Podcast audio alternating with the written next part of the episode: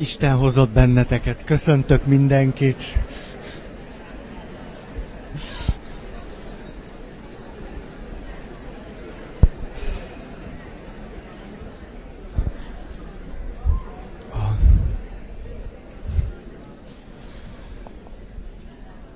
Igyekszem nagyon óvatosan mozogni, nehogy, nehogy valakibe kárt tegyek. Olyan Megtisztelő, hogy itt vagytok. Ott tartottunk, hogy a múlt alkalommal Sándor mutatja, hogy van ott egy szék.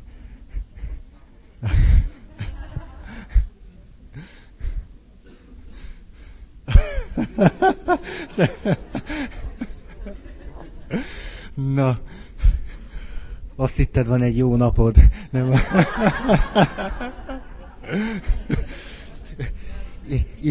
Te így viszont tudod őt nézni. Az, az is jó.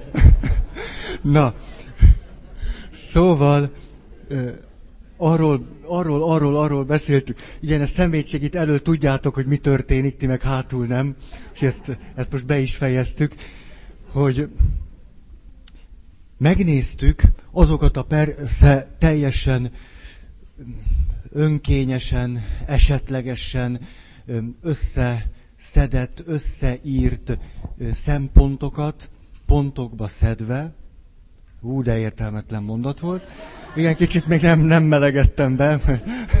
Rita segíts. hogy milyen tapasztalataink bizonyos szempontból létezésünknek, az ember voltunknak alap tapasztalatai lehetnek azok, amelyeket átélve, amelyeken keresztül ráébredhetünk arra, hogy vajon az Istennel való kapcsolatunknak milyen is a minősége, illetve hogy ahogyan megpróbáljuk kitapintani azt, hogy mi az a fajta sajátos alappozíció, ha sarkosan akarom mondani, mi az a nagyon sajátos megrögzöttség és megszállottság, és mi az a nagyon sajátos nézőpont, ahonnan mi eleve nézzük önmagunkat, Istent és a kettőnknek a kapcsolatát. És azért kellett eléggé mélyre menni, olyan élethelyzeteket keresni, amelyek nem a hétköznapi életnek a, a mindenféle eseményeiből valók, mert hiszen ezek az alappozícióink, mindenféle kapcsolatunkban is nagyon sok tudattalan elemet hordoznak. Azért az egy külön nagy művészet, hogy tudjuk, hogy valójában hogy is állok én az Istennel. Mert különben csak azt tudom megmondani, hogy mit gondolok róla. Vagy hogy mit gondolok arról, hogy én hogy hiszek benne. És aztán jön egy igazán komoly pillanata az életemnek, és kiderül, hogy teljesen más a viszonyunk. Ezért volt muszáj ezeket az élethelyzeteket idehozni, és valahogy egy picit magunkat az élethelyzetek tükrében meglátni. És utána, megint csak persze egészen esetlegesen, önkényesen, próbálok néhány pontot mondani arról, hogy akkor hogyan írhatnánk le azt a pozíciót, azt a mintát, ahogyan mi Istennel vagyunk, és kifejezetten igyekeztem, meg igyekszem elkerülni azt, hogy olyan Istenképeket, meg olyan emberre vonatkozó kijelentéseket tegyünk, amelyeket már nagyon megszoktunk. Hogy próbáljuk meg ezt egy picit másképpen, és így jutottunk el valamiképpen a sporttal kapcsolatos kontakthiba. Sporta, ne, most miért szegény Andrást nézem? Mindent elkövetett, hogy működjön ez. Ha, látjátok, hogy van ez. Az ember állandóan tettest keres, bűnbakot, ki a felelős. Na. És akkor egy gyors ismétlés, hogy mi volt az a négy pozíció, ahova eljutottunk, hogy mit gondolok akkor magamról, mit gondolok Istenről, és mit gondolok a kapcsolatunkról. Az első így szólt, hogy hát az embernek sehogy sem megy. Tudjátok, tehát sehogy sem megy az, hogy elérje igazán a céljait, az ember mégiscsak halandó, és, és gyönge, az ember végül is, hogy a fenébe tudna boldog lenni, és a többi. Hogyan, hogyan tudnám elérni igazából azokat a vágyakat, amelyek bennem vannak, és a legmélyebb élethelyzetekben arra jövök rá, hogy sehogy se, sehogy. Az Isten pedig vagy nincsen, vagy pedig van, de csak úgy szurkol nekem akkor a kapcsolati modell valami olyasmi, hogy én vagyok a sportoló, Isten meg a szurkoló. Vagy pedig úgy van, hogy én vagyok a ringben, Isten pedig, mint a gladiátor küzdelmekkor, ott van valahol hihetetlen messzeségben, és én pedig remegek azért, hogy legalább mikor meghalok, akkor ezt mutassa. Ugye ez egy nagyon sajátos modell. Kettő, hogy arra gondolok, hogy nagyon is megy a saját erőmből. Miért nem menne? Csak eddig nem ment, de majd aztán menni fog. Istenről azt gondolom, hogy nincs. Vagy azt, hogy van, de csak szurkol. Ez pedig valamiképpen olyan, hogy Isten az én nevelő edzőm, akiből már most, már most kigyógyultam. Felnőttem, köszönöm, átveszem a tapasztalatait, átveszem, amit eddig mondott az emberiségnek, és akkor most jövök én. Vagy pedig esetleg, hogy egy-egy tanácsot elfogadok tőle, ha van. De úgy egyébként köszönöm szépen. Három, saját erejéből, de azért Isten néha segít egészségedre. Vagy nem tud, vagy nem akar segíteni. Ezt direkt nem akarom külön pontba venni, mert nem érdemes. Akkor itt Isten az edző adott esetben több-kevesebb pedagógiai érzékkel nevelget engem, amikor nem segít, akkor ugye ezzel most nevel engem, amikor segít, akkor belátja, hogy most már nélküle sehova se jutok. Szóval Isten, mint egy, mint egy jó pedagógiai érzékkel megáldott edző működik. Négy, folyamatosan iparkodva próbálom az, az emberi céljaimat elérni, de rájövök, hogy ez nem elégséges. Isten pedig segít, hogy aztán ne legyen rá szükség. Vagyis mindig akkor mellém áll, amikor én nagy bajban vagyok, akkor jön, segít, ez a gyógytornász Isten. Vagy pedig Isten néha besegít, néha nagyon besegít. Ez az a nagyon élen járó edző, aki ismeri azokat a doppingszereket, amiket a többiek még nem. És ezért, amikor nem tudom én, tizen folyamodunk egy álláshoz, vagy ra, vagy nem is tudom, és akkor végül engem, engem, engem választanak, akkor azt mondom, ó, uram, köszönöm, köszönöm, kilencnek nem, nem jött be, de nekem bejött, te vagy a tuti. Ezt nagyon, nagyon hálás vagyok neked, és csak nekem, tehát szóval jó, jó nekünk együtt lenni. És a, a és akkor ennek lehet még egy verziója, amikor szekták, szekták kapcsán láttam ezt igen gyakran, olyan, olyan embereknél, akiknek valahogy olyan, olyan szektákban edződött hite volt. Ők tudtak ilyeneket mondani, hogy, hogy ha én az Istenre bízom az életem, minden nagyon frankón bejön. És akkor ezt az ATV-n lehet is hallgatni. És a, az, az nagyon frankon bejön, és hogy amióta átadtam az életemet az Istennek, Isten mindig olyan, olyan tutin emeli azoknak a részvényeknek az árát, amiket pont, persze az ő sugallatára vettem meg, vagy ez. Amióta az Isten, Istent, ez a menedzser Isten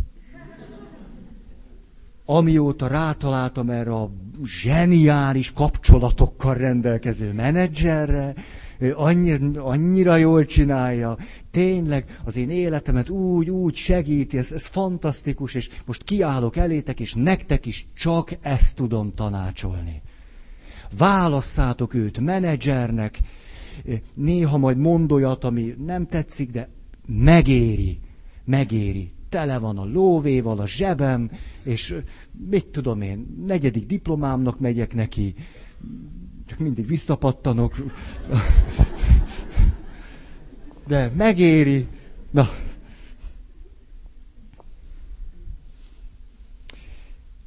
Ötös pont. folyamatosan iparkodok, ez az emberi élet, iparkodok, gyűröm, de nem elégséges. Isten viszont folyamatosan segít. Na, egész szimpatikus viszony ez. Ez azt jelenti, hogy hát én nekem nem megy, amit igazán szeretnék kihozni az életemből, de Isten mindig segít, ezért aztán van egy örömhírem, együtt megy.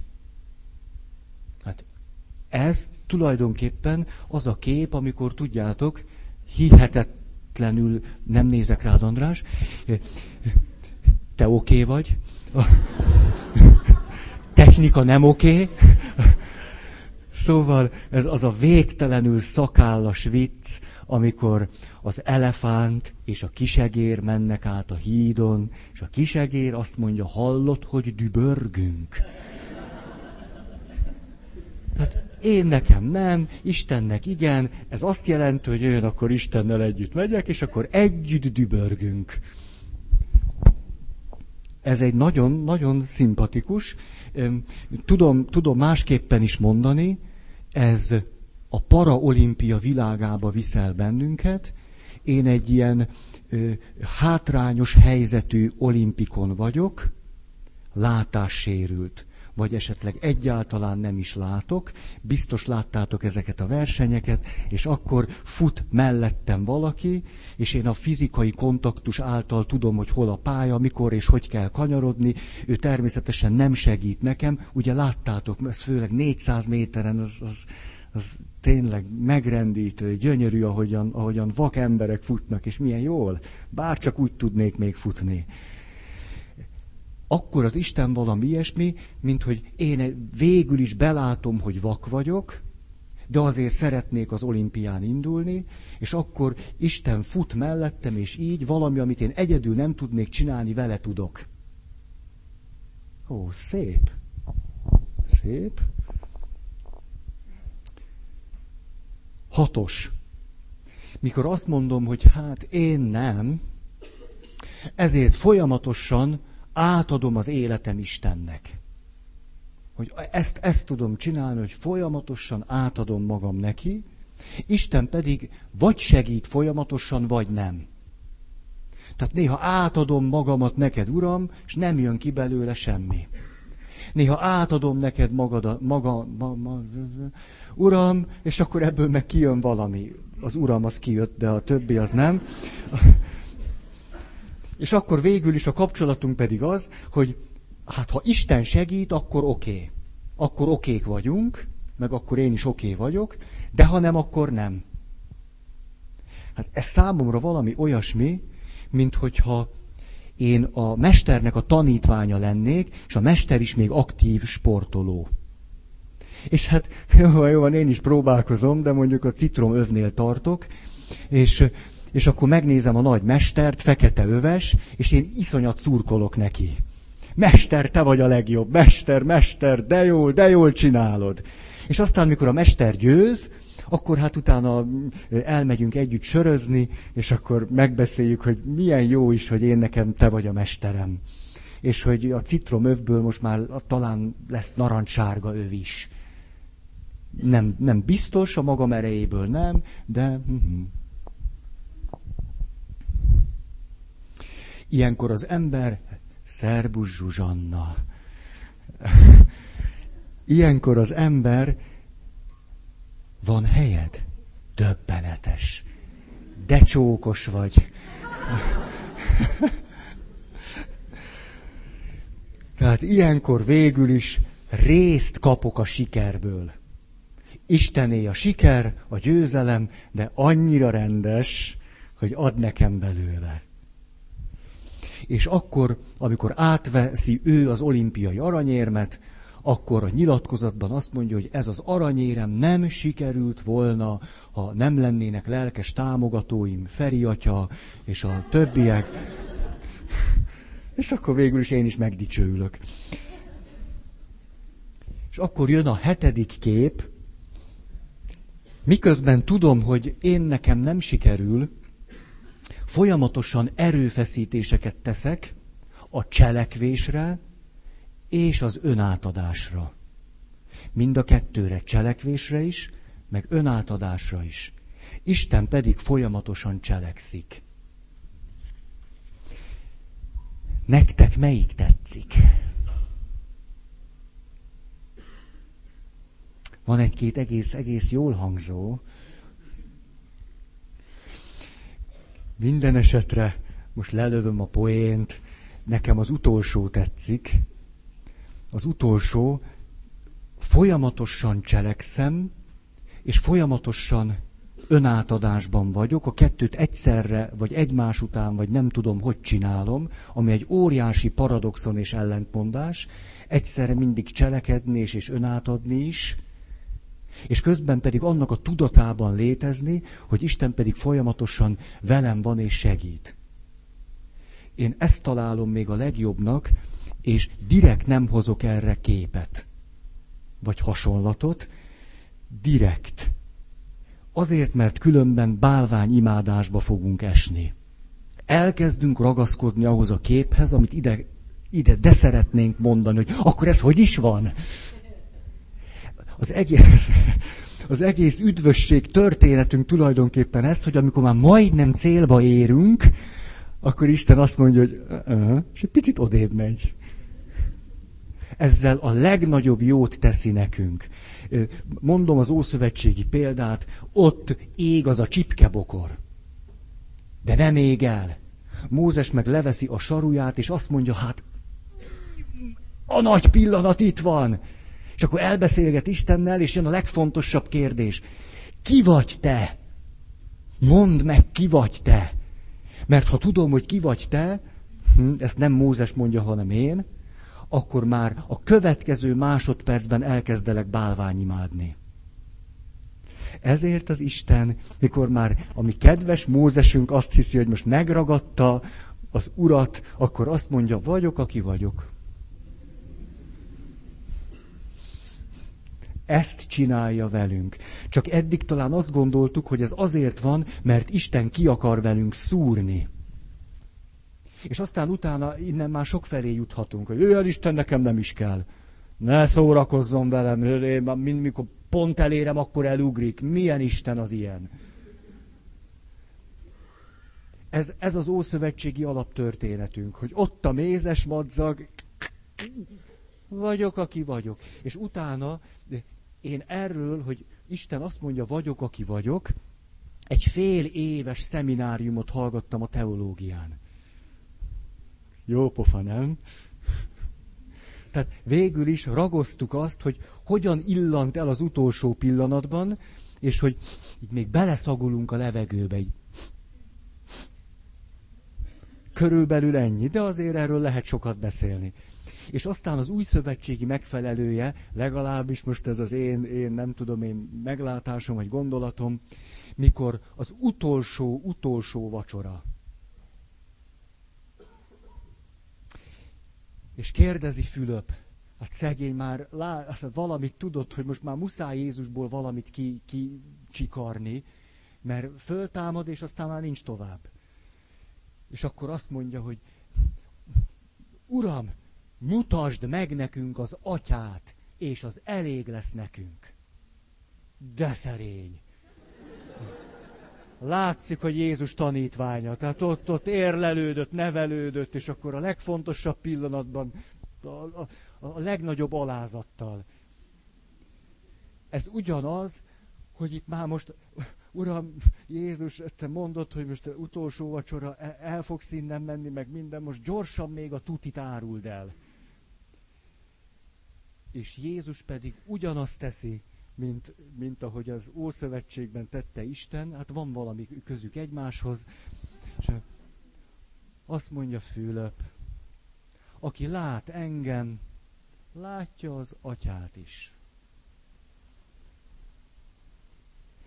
Ha csak egy pici érzékünk van arra, hogy itt mi hangzik el, most mondhatnánk azt, most Jézus tudod, miből állt volna azt mondani, hogy néz rám, én vagyok? Hogy hogy csinálhatod ezt velünk? De hát éppen erről van szó, hogy nem mondja, hogy én vagyok. Hanem csak annyit mond, néz rám, Ha látsz engem, látod az Istent is. És az Isten azóta is folyamatosan ezt teszi velünk. De talán most már megvan az, hogy nem azért, mert, mert állandóan magunkra akar hagyni, nem ezért, hanem mert hogy mi történik Jézussal, hogyha ebbe az összefüggésbe helyezzük az életét, az, hogy ott a választott nép próbálja gyúrni, gyömöszölni, kipaszírozni belőle, hogy mondja meg, hogy ki. Jézus erre nem hajlandó, ezután pedig azt követelik tőle, hogy mondja meg, hogy ő a messiás vagy nem. Erre se hajlandó. Nem hajlandó rá. És ez aztán oda vezet, hogy mi győz. A korabeli farizeusoknak, írástudóknak, vallási vezetők egy részének az Isten reprezentációja. Végül is ez történik. Tudjuk, hogy Jézus nyilvános működése maximum három év, de lehet, hogy csak másfél. Három évnél biztos, hogy nem több. Ebből azt a következtetést szűröm le, hogy a korabeli hívő ember maximum három évig bírta ezt a bizonytalanságot.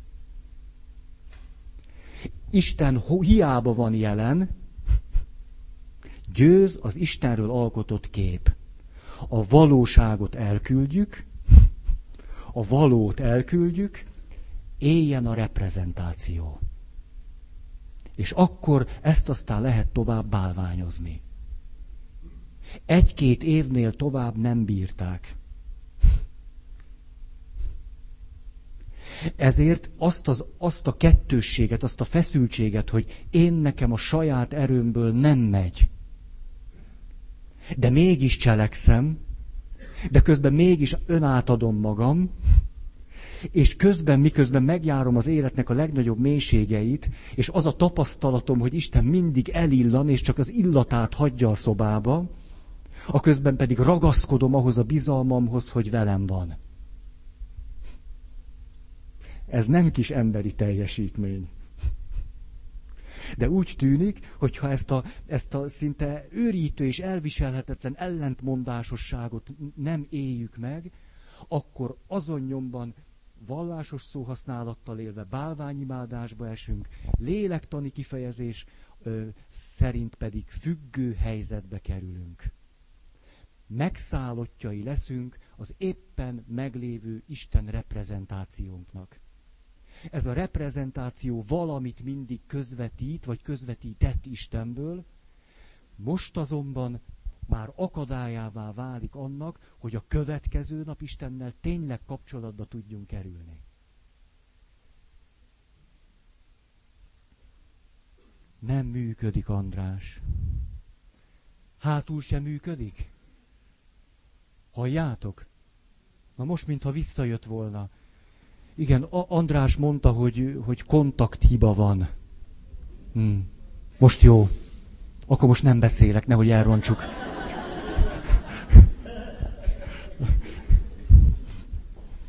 Ugye nyerő csapaton ne változtass.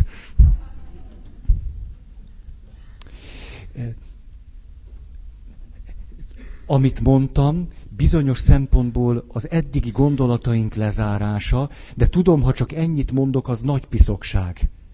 Ugye, az, az nagy piszokság, tehát nem csak ennyit mondok, megvan írva már most itt két vagy három előadás, ahol ezt a semmit ki fogom fejteni. Tehát e, Isten elillanó illatáról fogok beszélni háromszor, egy óra, tizenöt percet, de, de, és látjátok, milyen érdekes, hogy valahogy erre szoktunk vágyni. Tehát nem baj, hogy, hogy nem bírjuk, meg hogy csináljuk, meg fogalmunk sincs, hogy ez most akkor igazából hogy is van, csak valami sejtésszerű valamink van, de legalább beszéljünk róla. Hát beszéljünk, én is csak ezt tudom vele csinálni. Lenne egy kérdésem felétek. Mennek a tanítványok Jézushoz, és azt mondják, Mester, taníts bennünket imádkozni, mint ahogy más mesterek is tanítják az ő tanítványaikat. Szeretném tőletek azt kérdezni, hogy szerintetek az imádságra vonatkozóan Istennek mi itt a legfontosabb üzenete? Jézusnak mi a legfontosabb közlése a kérésre és a kérdésre, hogy Uram, mondd meg, hogy mi mit tegyünk az ima kapcsán. Azt mondja. Tudja a ti atyátok, mire van szükségtek, mielőtt még kérnétek tőle. Ti tehát így imádkozzatok. Mi atyánk, aki a mennyekben vagy. Szenteltessék meg a te neved. Jöjjön el a te országod. Legyen meg a te akaratod. Amint a mennyben, úgy a földön is. Mindennapi kenyerünket add meg nekünk ma, és bocsásd meg a mi vétkeinket miképpen mi is megbocsájtunk az ellenünk vétkezőknek. És ne vigy minket a kísértésbe, de szabadíts meg a gonosztól.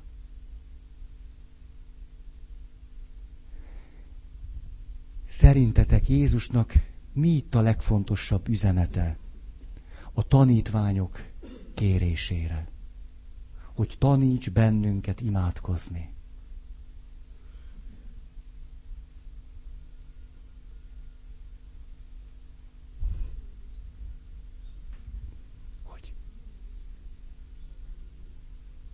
Hogy nem Istennek van szüksége a mi imánkra. Ezt abból veszed, hogy mert a ti atyátok tudja, hogy mire van szükségtek.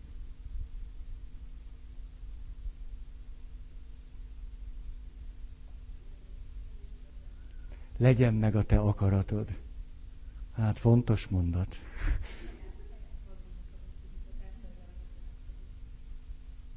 Ó, hogy saját magunknak adunk útmutatást akkor, amikor imádkozunk.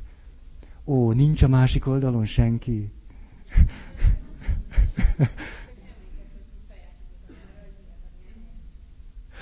Aha, hogy emlékeztetjük magunkat, mi volna helyes. Ó, tehát akkor egy múltbéli Isten tapasztalathoz nyúlunk vissza az imában. Jaj, olyan gonosz tudok lenni. Nem tippelek többet. Aki ilyenkor szól, annak dupla cupp. Aki 400 ember előtt azt mondja, hogy nekem van egy gondolatom, meghajtom a fejem.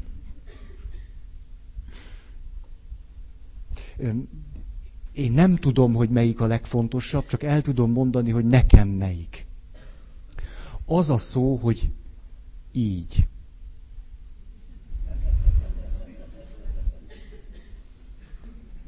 Szóval taníts bennünket imádkozni. Jézus azt mondja, ti tehát így imádkozzatok. Nem azt mondja, hogy ezt.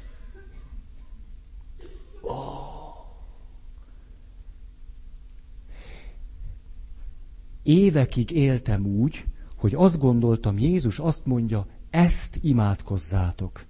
Ezért esténként, lefekvés előtt elmondtam a mi atyánkot. Még nem aztán, hogy a Szentírás a kezembe került,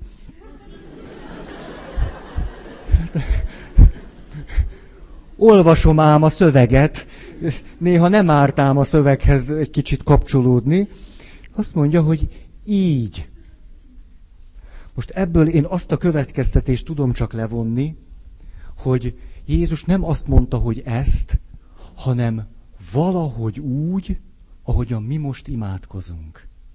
És még csak nem is azt, hogy ahogy én, mert azt mondja, hogy mi atyánk. És együtt imádkozik velük. Valahogy így.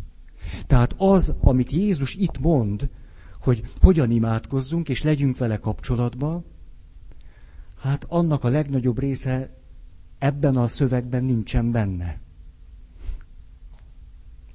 A szavai benne vannak.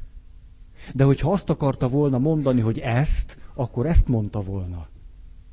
De azt mondta, hogy így. Nagy teher ez nekünk, uram. Van ennek egy párja. Ezt meg a jegyeseknek szoktam mondani nekik is rossz legyen. Mert ez így az összes hívőnek fájdalmas, és akkor a jegyeseknek meg duplán legyen rossz, mert ott meg Jézus azt mondja, de inkább mondom a mondatot, ha elolvassuk Jézusnak a főpapi imáját, illetve a búcsú beszédét, és akkor azt mondja, hogy az az én parancsom, úgy szeressétek egymást, hogy én szeretlek benneteket. Mi ennek a mondatnak a legfontosabb része? Úgy. Nagyon szokták szeretni. Úgy. Tehát a Szentírásunkban van két kulcs szó. Máténál van egy, így, és Jánosnál úgy. Mondjam a pontos helyeket, mert megkereshetitek.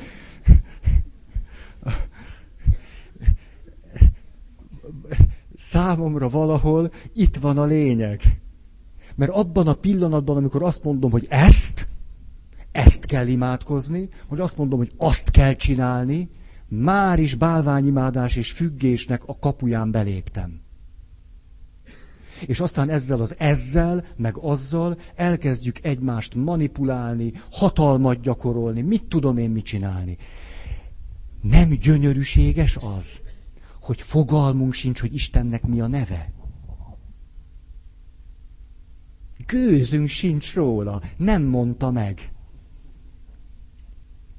Hát az Ószövetségben azt mondja, vagyok, aki vagyok. Erre mi persze mit mondunk? Ugye mi azt mondjuk, hát az Istennek van neve, Jahve. J-H-V-H. Csak az Ószövetségi ember nem ejtette ki. Hát azért nem ejtette ki, mert volt annyi... Hm, hm, hm, És hogy Jézus sem mondja meg, hogy, hogy ez vagy az, hanem csak annyit mond, aki lát engem, látja az atyát is. Ezzel a legnagyobb jót tesz velünk.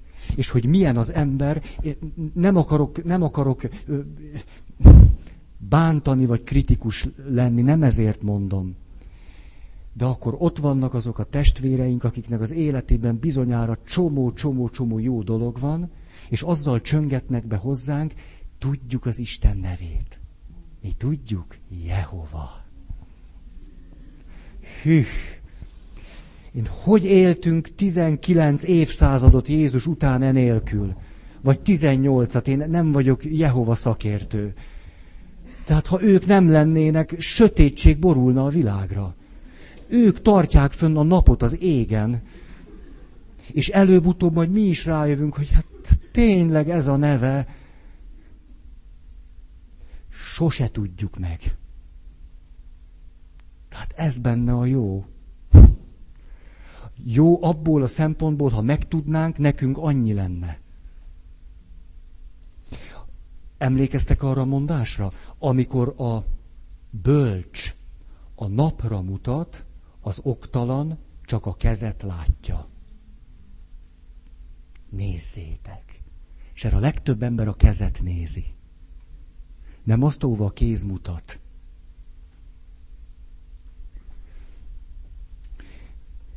Mindezzel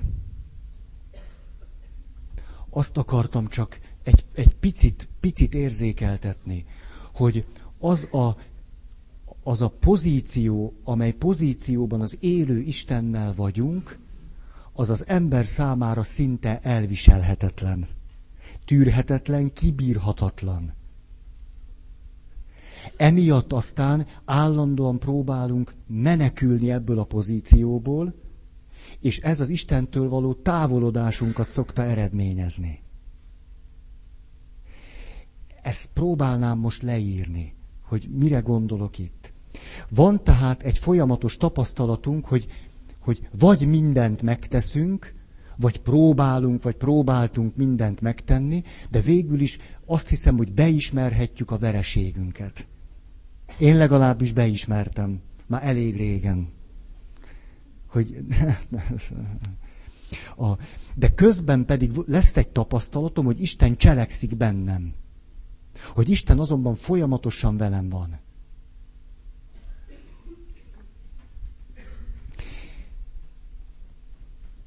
És akkor jönnek azok a helyzetek, amelyek megpróbálják ezt a meggyőződésemet, kikezdik.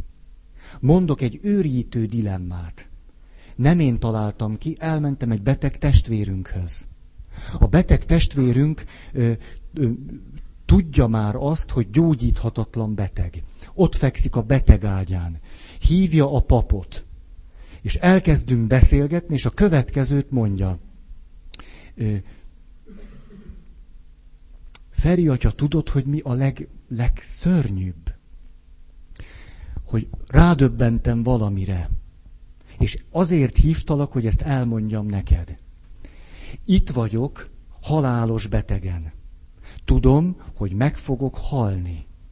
Pontosan tudom, hogy a magam erejéből semmi esélyem a, a gyógyulásra, de másfelől meg a magam erejéből semmi esélyem a föltámadásra.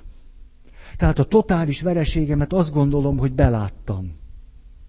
A következő jutott eszembe. Ha megállna itt a beteg ágyam mellett Jézus, és a következő kérdést tenné föl nekem.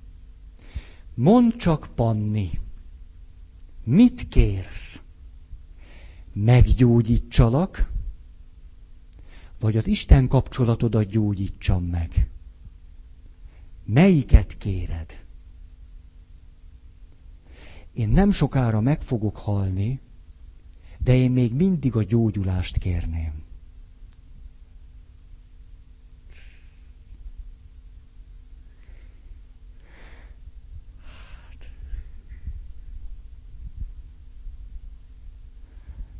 Lehet, hogy az utolsó pillanatig, végül is, ha azt mondjuk, hogy valamit szeretnénk kérni Istentől, vagy pedig a kapcsolatot kérjük, akkor még mindig azt mondjuk, hogy mi azt a valamit inkább.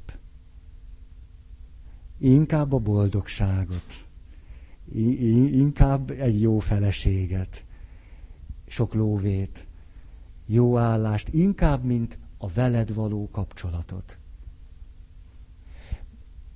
Nekem ez a pannika azért olyan nagyon fontos az életemben, mert kimondott valami olyasmit, amit lehet, hogy én sosem mertem volna. Hogy még az utolsó előtti pillanatomban is lehet, hogy azt mondanám, hogy mert mit mondott a Panni? Így, ahogy beszélt, aztán mondott még egy nagyon-nagyon szép dolgot. Azt mondta, mert tudod, azt gondolnám, hogy most gyorsan csak gyógyuljak meg, aztán majd az Isten kapcsolatra ráérek. Egy ilyen helyzet olyan világossággal mutatja meg a pozíciónkat Istennel, hogy nehezen viseljük. Vagyis, hogy tele vagyunk olyan mondatokkal, hogy, hogy Isten miért nem szeret? Vagy miért nem szeret jobban? Most velem van-e Isten, vagy nincs velem? Most mellettem vagy? Most jó vagy hozzám? Most nem, de tele vagyunk egy csomó ilyen kérdéssel. Miért hagytál el? Miért nem segítesz? Miért nem jobban? Hm, most már nem mondom ezt többet, mert nem tudok semmi okosabbat. Miközben az igazi kérdésünk az az, hogy Uram, Szeretlek én téged. Mondd Istenem, veled vagyok én. Istennek fontos vagyok-e én? A kérdés nem ez, hanem az, hogy mondd Istenem, fontos vagy te nekem? Ezt azért hozom ide, mert ez azt jelenti, hogy többé-kevésbé, mint ahogy az emberi kapcsolatainkban, most itt a kevésbét nyugodtan dobjuk ki a szemétbe, tehát többé, többé egy illúzióban élünk. Úgy, ahogy van, abszolutizáljuk azt a látásmódot, azt a agyi és idegrendszeri állapotot, amiben éppen vagyunk, és innen kérdéseket intézünk Istenhez. És aztán hát persze ebből mindenféle válaszok születnek. Ezt mindig is így fogjuk tenni, erről nem tudunk lemondani. Csak hogy ezt, hogy ezt állandóan csináljuk, ki kéne egészíteni valamivel.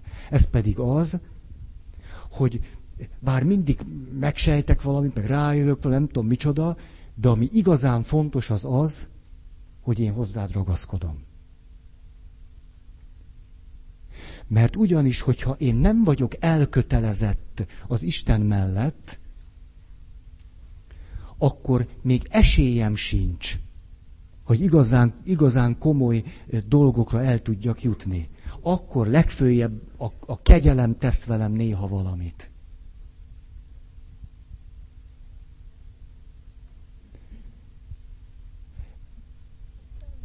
Most szeretném akkor ezt egy picit megvilágítani. Vegyünk egy férfit meg egy nőt, és az ő kettejük kapcsolatát, és mondjuk mind a ketten hívők. Ez egy jó példa, ugye? És az ő kapcsolatuk zátonyra fut. Nézzük ennek a zátonyra futásnak a négy lépését. Az első, hm, amikor még jól mennek a dolgok, azt, mondja, azt mondják, hogy mi okék vagyunk, Isten is oké. És elkezdik ezt a helyzetet abszolutizálni. Ha ez a függés vagy bálványimádás. És akkor mondjuk a következő mondatot teszik föl. Istenem, meddig fog ez tartani? Most nagyon jó, de vajon meddig lesz ilyen jó? Volt, aki hozzám egyszer azért jött el, mert hogy semmi baja nincs. Olyan szorongás lepte meg, életében úgy nem szorongott, mint amikor ez tudatosult benne. A, a bejósolható veszteség olyan szorongást idézett elő, mondta, hogy nagyon sürgős. Nagyon sürgős, mert nagyon jól vagyok. És hogy, hogy valamit ezzel a helyzettel csinálni kell. Tehát jön akkor ez a kérdés, ó, hát meddig tart ez? Egy, egy rettenet, egy félelem, egy szorongás.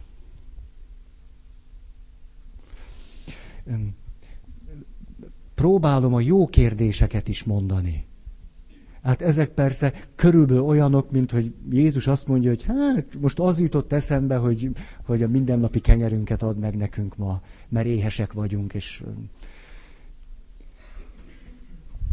Például, hogyha azt mondom, kinek adhatnék abból, amit kaptam? Ez egy sokkal jobb kérdés. Ezzel azt akarom mondani, hogy amikor abszolutizáljuk a helyzetünket, amiben vagyunk, a pozíciónkat, amiben létezünk, akkor olyan kérdéseket teszünk föl, amelyek értelmetlenek. Majd pedig az értelmetlen kérdéseinkre igyekszünk értelmes válaszokat nyerni. És így botorkálunk egy útvesztőben. Egy ilyen helyzetben, hogyha nincs az a rálátásom, hogy most nagyon jól megy, igen, tudom, hogy majd néhány óra múlva sokkal rosszabb lesz, de hogy ami biztos, az ami kettőnk kapcsolata. Ezért most örülök annak, ami van, és azt kérdem, kinek adhatnék ebből. Mert ha kaptam, nem magamnak kaptam.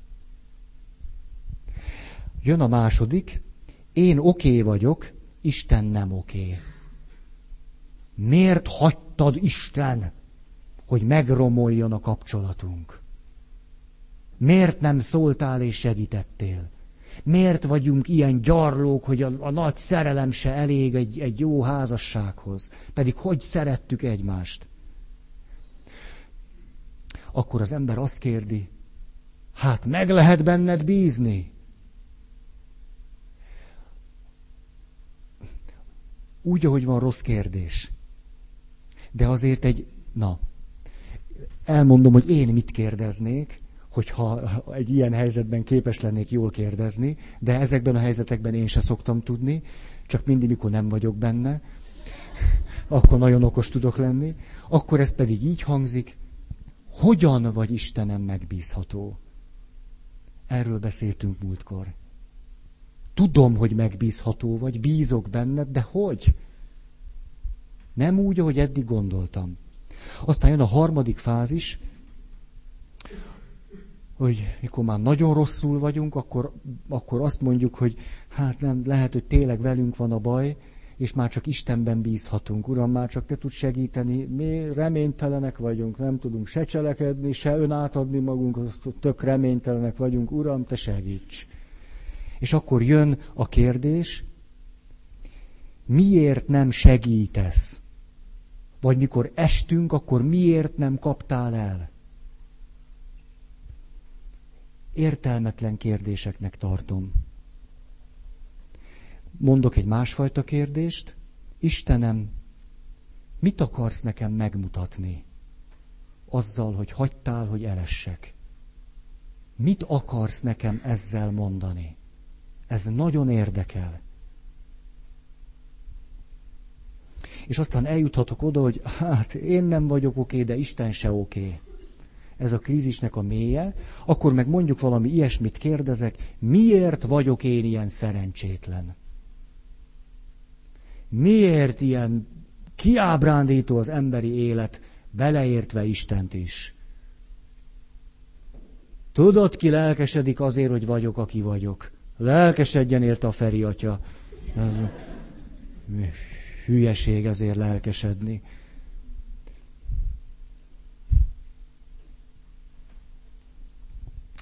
Mondok egy másik kérdést, aminek talán van értelme.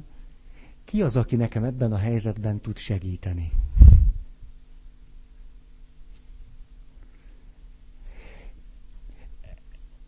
Akkor a kérdésem most az az, hogy Istent ebben a, ebben a kapcsolati fejlődésben, vagy krízisben, melyik fázisban hagyhatjuk el? Hát mindegyikben.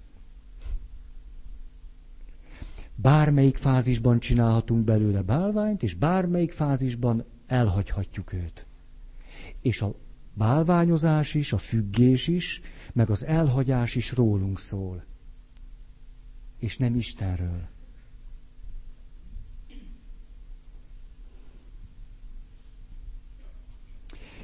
Van egy jó hírem. Isten néha a rossz kérdésekre is szokott jó válaszokat adni. Ezek a kegyelem pillanatai.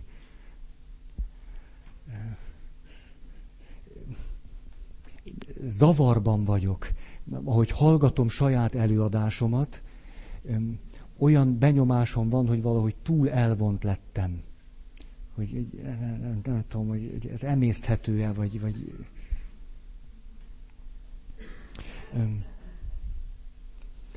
most ugyanezt szeretném a visszájáról megnézni, mondjuk én és a közösség viszonya. Ahogy Jean Vanier beszélt erről. Ugye az első fázis az volt, ó, de nehéz nekem az, hogy, hogy el kell hagynom egy csomó mindent, ahhoz, hogy egyáltalán ehhez a közösséghez tudjak tartozni. És akkor ez valami olyasmi, hogy én oké okay vagyok, közösség is oké. Okay. Érdemes ezt a lépést megtenni. Második fázis, Úha, ezek az emberek nem is olyanok, mint hogy gondoltam, hogy milyenek. Ú, ez a közösség nem is olyan jó hely. Akkor ez én oké okay vagyok, közösség nem oké. Okay. Harmadik fázis. Akkor Vanié azt mondja, ha még nem mentünk el ebből a közösségből, akkor az fog történni, hogy azt mondjuk, engem itt nem is szeretnek. Én nem kapom meg innen azt, amit szerettem volna. Ez az, én nem vagyok oké, okay, közi, közi meg nem oké. Okay.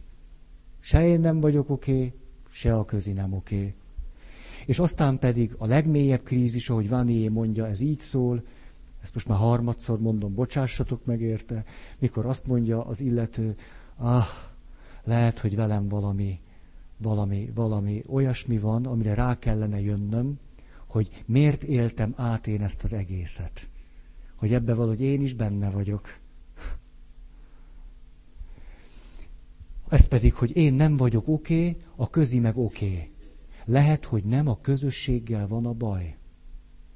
A közösséggel is van baj, mert nem tökéletes. De az én helyzetem nem azért ilyen, mert a közi nem oké. Akkor most itt a költői kérdésem az az, hogy Isten melyik lépésben, melyik állomáson van jelen. És nyilván a válaszom az, hogy mindegyiknél ott van.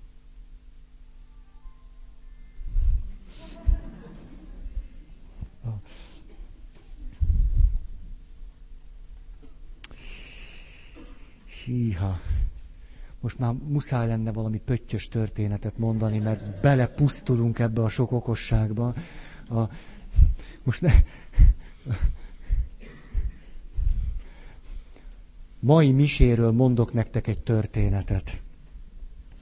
A, mikor azt gondoljuk, hogy az a világ, meg az az Isten, aminek mi gondoljuk, minden misén van valaki, aki fölolvassa a szentírási részt, nem az evangéliumot, mert azt én olvasom, hanem a, az előtte lévőt, és kiment egy nagyon kedves néni, szokott, szokott olvasni, és akkor a következőt olvassa. Uram, ugye nem engeded, és nem hagyod azt, hogy a te szövetséges partneredet megsimítsd.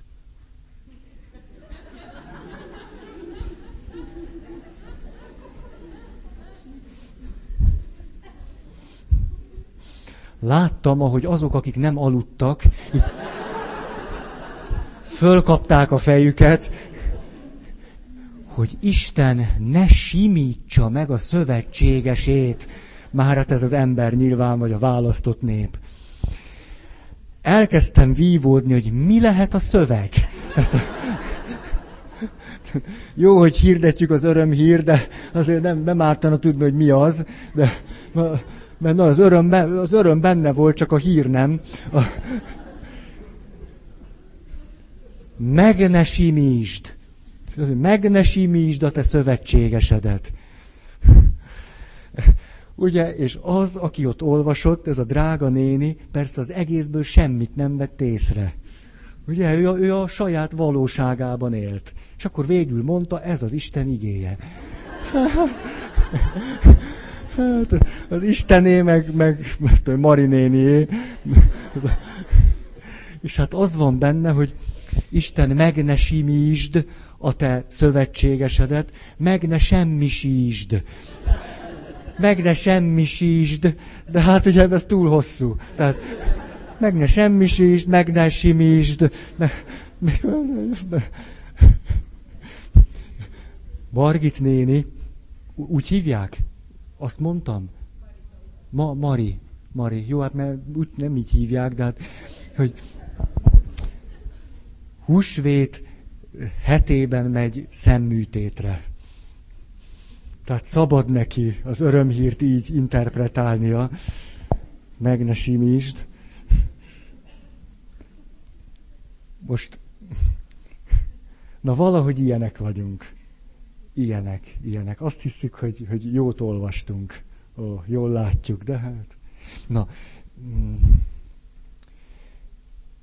akkor szeretném most az ígéretemnek megfelelően ezt, a, ezt az egyébként elviselhetetlennek tűnő ö, pozíciót valahogy leírni. Tehát, hogy tudom, hogy a magam erejéből nem, de azért folyamatosan cselekszem, és átadom magam Istennek, és közben tudom, hogy Isten velem van. Hogy miért olyan elviselhetetlen ez, és hogy mit szoktunk ilyenkor tenni, amikor már azt gondoljuk, hogy ez tényleg elviselhetetlen. Az első pont, itt most írtam jó sok pontot, hogy vannak világos pillanataink, amikor meglátjuk magunkat meglátjuk ezt a helyzetet, hogy a nem jóját, ez tényleg így van. Gandinak van egy szép mondata, áhítat és az Isten rákövetkező kegyelme nélkül az emberiség minden erőfeszítése hiába való. Ő ezt így mondta. Vagyis fölismerjük azt, hogy képtelenek vagyunk függések nélkül élni, beleértve, hogy az Istentől is szeretnénk függeni, képtelen vagyunk anélkül élni, hogy ne bálványoznánk az Isten képünket, hogy ne lennénk függők az aktuális istenképünktől, meg önmagunkról alkotott reprezentációtól, belátjuk, hogy képtelenek vagyunk enélkül létezni, átéljük annak a mélységét, hogy azonban, ha ettől nem szabadulunk meg, akkor nem tudunk az Istennel kapcsolatban lenni. Ez egy őrítő ellentmondás lesz, hogy valamitől nem tudunk megszabadulni, ami pont attól választ el minket, akivel szeretnénk kapcsolatba lenni. És akkor ébredünk arra rá, hogy úgy tűnik, hogy Istennek a segítsége nélkül egyszerűen reménytelen a helyzetünk. De ezt a segítséget nem tudjuk megragadni. Mert a következő fölismerésünk az, hogy, hogy azokban a kivételes tapasztalatokban, amikor elmélyült az Isten iránti bizalmunk, azt is megéltük, hogy Istent nem tudjuk birtokolni. Nem tudunk tőle függeni, nem tudjuk őt manipulálni. Egyszerűen az, ami a kapcsolatunkat biztonságossá tudná tenni, azt az Istennel nem tudjuk megtenni. De közben rögtön jön a következő gondolat, de, de közben nem bírunk kivetközni a magunk emberi természetéből, és mégis biztonságossá akarjuk tenni a kapcsolatot, vagyis már is elkezdünk valamit bálványozni, ami ebben a pillanatban Istennek tűnik. Valaminek, amin az Isten átsütött, tehát joggal tesszük ezt, érthető módon. Ez szerintem egy őrítő helyzete az embernek.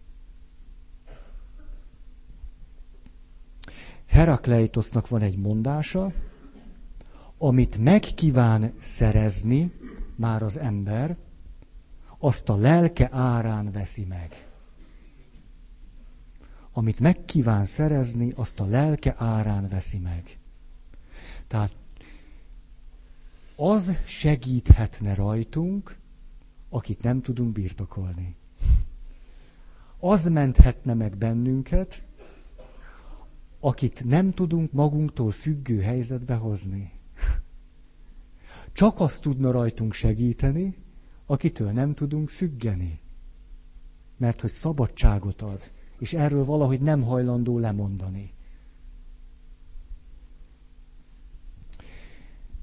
Ez vezet aztán el minket oda, talán jó esetben, hogy teszünk egy ugrást ez az önátadásnak a, az ugrása. Az önátadás sosem lépés, az mindig ugrás. Ahol önmagunkat át kell adni, ott szakadék van, ott csak ugrani lehet.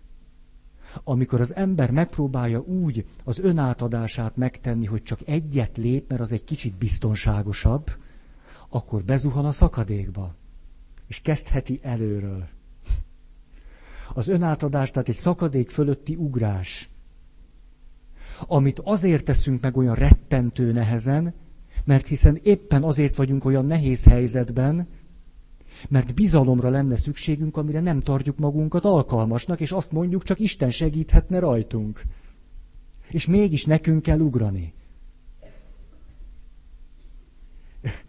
De elég nehéz az emberi élet.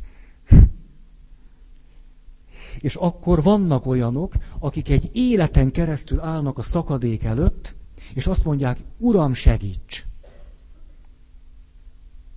És eltelik tíz év, és húsz, és harminc, és negyven, és ötven, és hogy Kafka mondja a Per című kis regény, kis regényében, végül jön az őr, a kapuőr a nagy kucsmájába, és azt mondja, most letelt az életed, és én ezt az ajtót becsukom.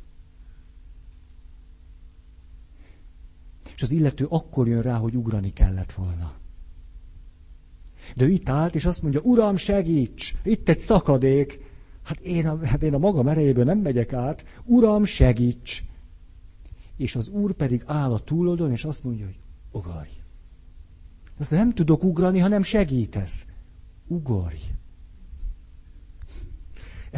Valami ilyen, ilyen helyzetben vagyunk minden nap. És amikor, mert hogy sok, sok olyan emberrel találkozom, akik keresitek az Istent. És tesztek egy kört, odaértek a szakadékig, lenéztek, és akkor nem tudom, egy évig éltek egy kicsit másképpen. akkor be, megint végigmegy a tapasztalat, megint odaálltok a szakadékhoz. Akkor elmentek egy paphoz, azt mondjátok, nem segít nekem az Isten. Hát nem, nem segít. Hát már a,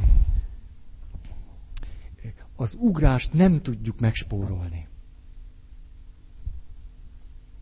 Mert az a biztonság, ahogyan állunk a szakadéknak a szélén, az illúzió.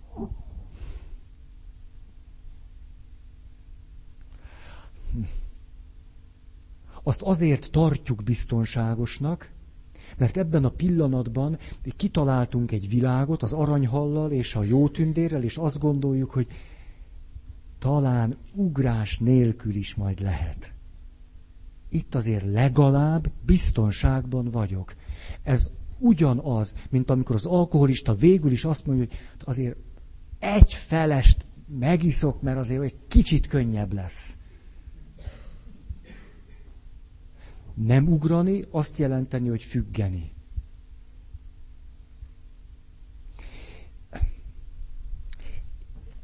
Mondanék egy másik képet ugyanerről a helyzetről. Ez pedig így szól, nem kell ugrani. Ha, megúszhatjuk az ugrást. Ez jobban tetszik? Nem kell ugrani. Azért, mert Isten komolyan vesz bennünket, ha nem megy, hát nem megy. Akkor azonban a következőt kell elviselni, hogy az Isten teszi meg az utolsó lépést. De az olyan lesz, ahogyan ő lép. Mert ameddig én mentem a szakadékig, én mondtam a tempót. Most kicsit jobbra, kicsit balra, tó, kis szakadék, szakadék, tűrű, higgyek, ne higgyek, tegyem, tű, szeressek, bízzak, tűrű, itt vagyok. Ez valami ilyesmi. Holtom iglan, holtod iglan, szeretlek, de nem, nem ugrok, csak úgy mondom, mondom. A... Könnyű addig, ameddig mindig eljövünk, és ó, még én itt szabadon táncolok, ó, és akkor ha azt mondom, hogy Uram, mi más lehetne, az utolsó lépést te tudod megtenni. Én nem. Erről szól az emberi élet. Te vagy a teremtő, én a teremtmény. Hogy tudnám az utolsó lépést én? De az úgy lesz, ahogy ő akarja. És ezért van az, hogy ott vagyunk a szakadék, és várjunk egy napot még, majd holnap is jövök. Jó, szia!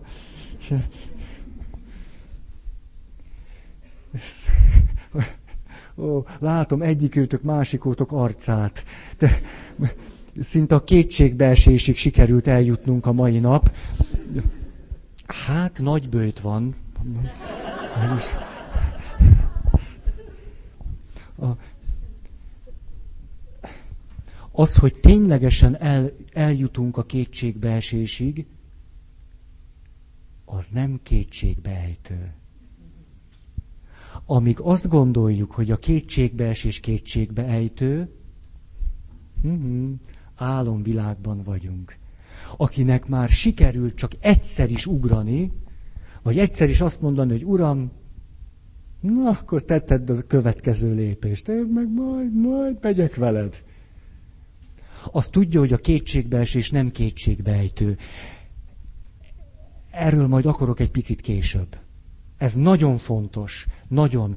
Ugyanis a, a kétségbe esésből vezet az út a kegyelem megtapasztalásához. Az Isten szeretetének és erejének az átéléséhez. Mi azonban pont ezt próbáljuk mindig elkerülni. Valójában mindent elkövetünk, hogy Isten erejét ne tapasztaljuk. Ezt nem direkt módon tesszük, hanem csak így csináljuk. A, hát, hitoktató társamhoz ment egy kereső ember. És azt mondta, hogy hát szeretnék megházasodni, és hogy milyennek a föltétele. És hát hitoktató társam azt mondta, hogy hát a, a, a szentség fölvételének az a, az a feltétele, hogy kell egy megkeresztelt fél, és, és, és, és hát az egyház tanítását el kell fogadni a, a, házasságra vonatkozóan, és hát hogy hát a szentség vételének hát vannak, vannak követelményei. Erre a következő kérdés érkezett. Pénzzel meg lehet-e gyorsítani a folyamatot?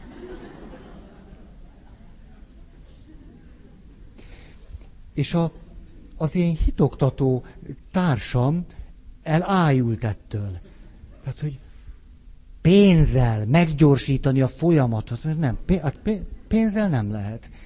És akkor jött, és ilyen, ilyen, ilyen fölháborodással, vegyes, csodálkozó értetlenséggel mondja nekem, te Feri, ez történt. Hogy elmondtam, hogy, hogy a, szentség vételének mik a föltételei, és erre hogy pénzzel meg lehet -e gyorsítani. És mondom, te, szó szerint vette. Szentség vétele.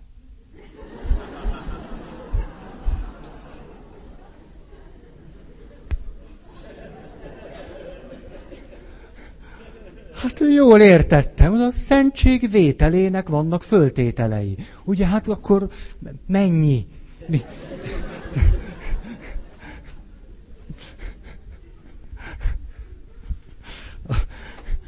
Ugye most úgy vagyunk ezzel, hogy azt mondjuk, jaj, kis buta.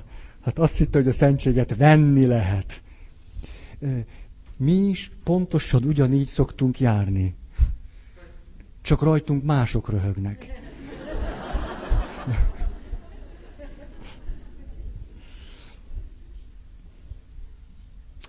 Helyzetünk elfogadása már, hogy nem tudjuk magunkat megmenteni, és hogy egy olyan ilyen ugrok, nem ugrok, te teszed az utolsó lépés dilemmában vagyunk, ez elvezet minket oda, ami, ami nagyon nagy lehetőségünk, hogy rájövünk arra, hogy a világtól, emberektől, másoktól vártuk azt, amit a világ, emberek és mások sosem tudnak megadni.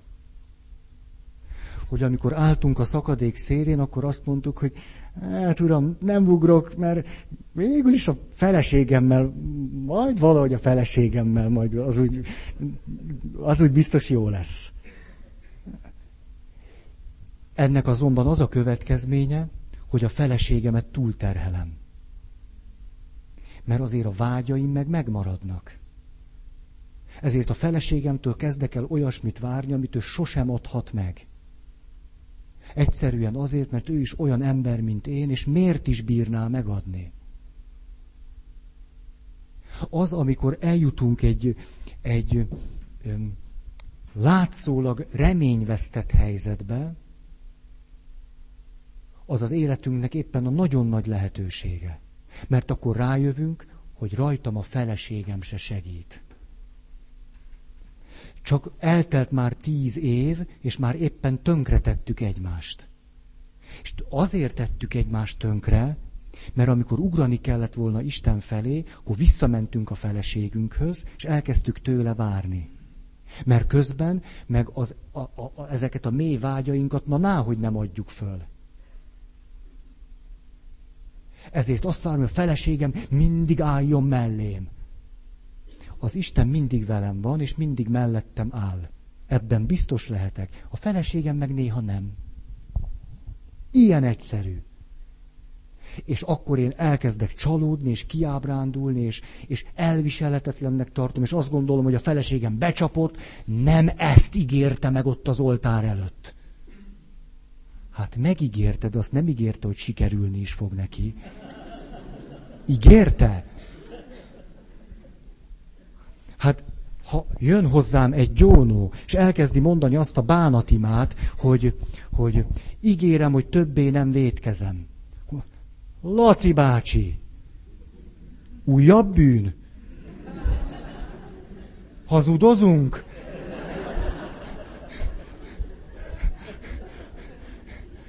Tehát, tehát ilyet nem ígérünk. Hát, többet nem vét.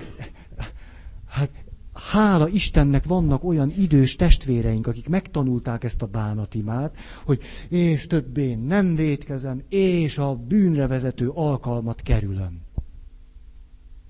És akkor azt mondja, hogy hát, atya, nem tudom, hogy érvényes a gyónás, de hát nem tudom, hogy sikerülni fog-e. Hát, ha ezt most mondtad, akkor érvényes. Most így érvényes. Hát hogy ígérhetnénk meg, hogy többet nem?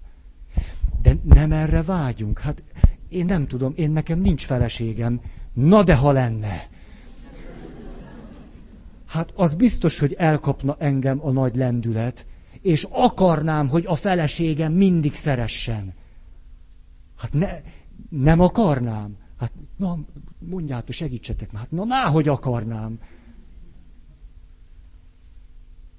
Csak arra, arra nem jönnék rá, hogy amit én akarok a feleségemtől, az sose fog sikerülni. A sose fog sikerülni arra vonatkozik, hogy mindig. Ezért ott vannak az életemben azok a pillanatok, mikor ugrok, vagy hagyom, hogy akkor az Isten tegyen velem valamit. Mert ha, ha ezt a kapcsolatot itt nem építem fölfelé, akkor ennek arányában megy tönkre a többi. Mert ebből a vágyamból szerintem nem vagyok kigyógyítható, hogy akarom, hogy, hogy mellettem állj. Hát, hát engem ne is gyógyítson ki ebből senki.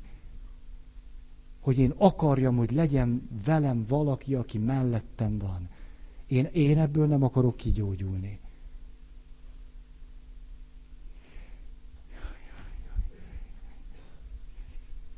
Nem vagyok teljesen megelégedve magammal. De, de lehet, hogy ez egy, ez egy illúzió. Már, hogy belecsúszok az én nem vagyok oké, ti okék vagytok pozícióba. És lehet, hogy csak valami olyasmi történik, hogy, hogy az Isten illatáról próbálunk beszélni, hát na, ná, hogy nem sikerül. Lehet, hogy csak ez történik. Ez a jobbik forgatókönyvem. Egy utolsó mondat, hihetetlenül, nem, szóval nem tudom kifejezni azt, hogy mennyire, mennyire fölül múl engem az, hogy ti itt vagytok. Hogy, hogy mennyire, szóval, tehát, hogy idejövök, és tudom, hogy most az Istenről fogok beszélni, és igazából egyszerűen nem tudom nem azt gondolni, hogy, hogy ez lehetetlen, hogy miattam van. Na, rosszul mondtam, szóval, hogy, vagy mit tudom én, tehát látjátok, itt makogok, szóval valami olyasmit akarok mondani, hogy, hogy ilyen hihetetlenül megrendítő nekem, hogy ti Istenére eljöttök ide. Ezt, ezt akarom mondani. Tehát nem, nem is bírom fölfogni. Nem, szóval hogy itt, itt állok, és elfog egy tehetetlenség.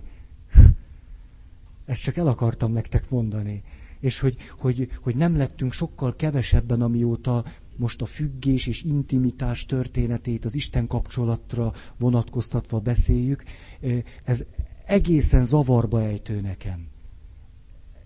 Egészen. Tehát nem is tudok mit kezdeni ezzel a helyzettel, azt gondolom. Ezt, ezt, ezt, ezt gondolom.